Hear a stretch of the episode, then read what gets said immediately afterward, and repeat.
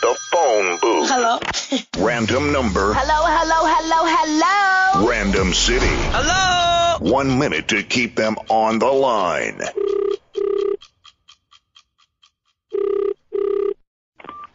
Yeah.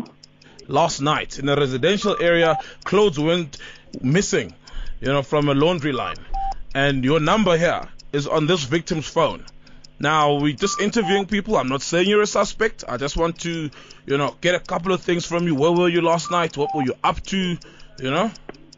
I was at home last night. You were home last night. Yeah. Mm. Were you? What time did you get home last night? Because maybe you you might have maybe you're suffering from memory loss. You might have called and not remember. I something. did not suffer from memory loss at all. I said you might. I didn't say you are suffering from memory I loss. don't. Because someone is suffering from I don't. someone is suffering from laundry loss right now. You know, their clothes are, went missing, and I'm trying to get to the bottom of this case. And you're not making it easy for me because you're not forthcoming with information, sir. Hey, I think you're talking a lot of shit.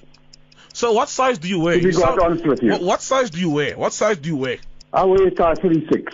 Your pants. Ah, what if I told you these corduroy pants that went missing are a size 36? I don't care if they are, but it's not me. And there were sneakers as well, you Don't know. talk, don't talk shit to me, goodbye. There were sneakers by the windows that The phone booth. Don't even think about leaving that booth.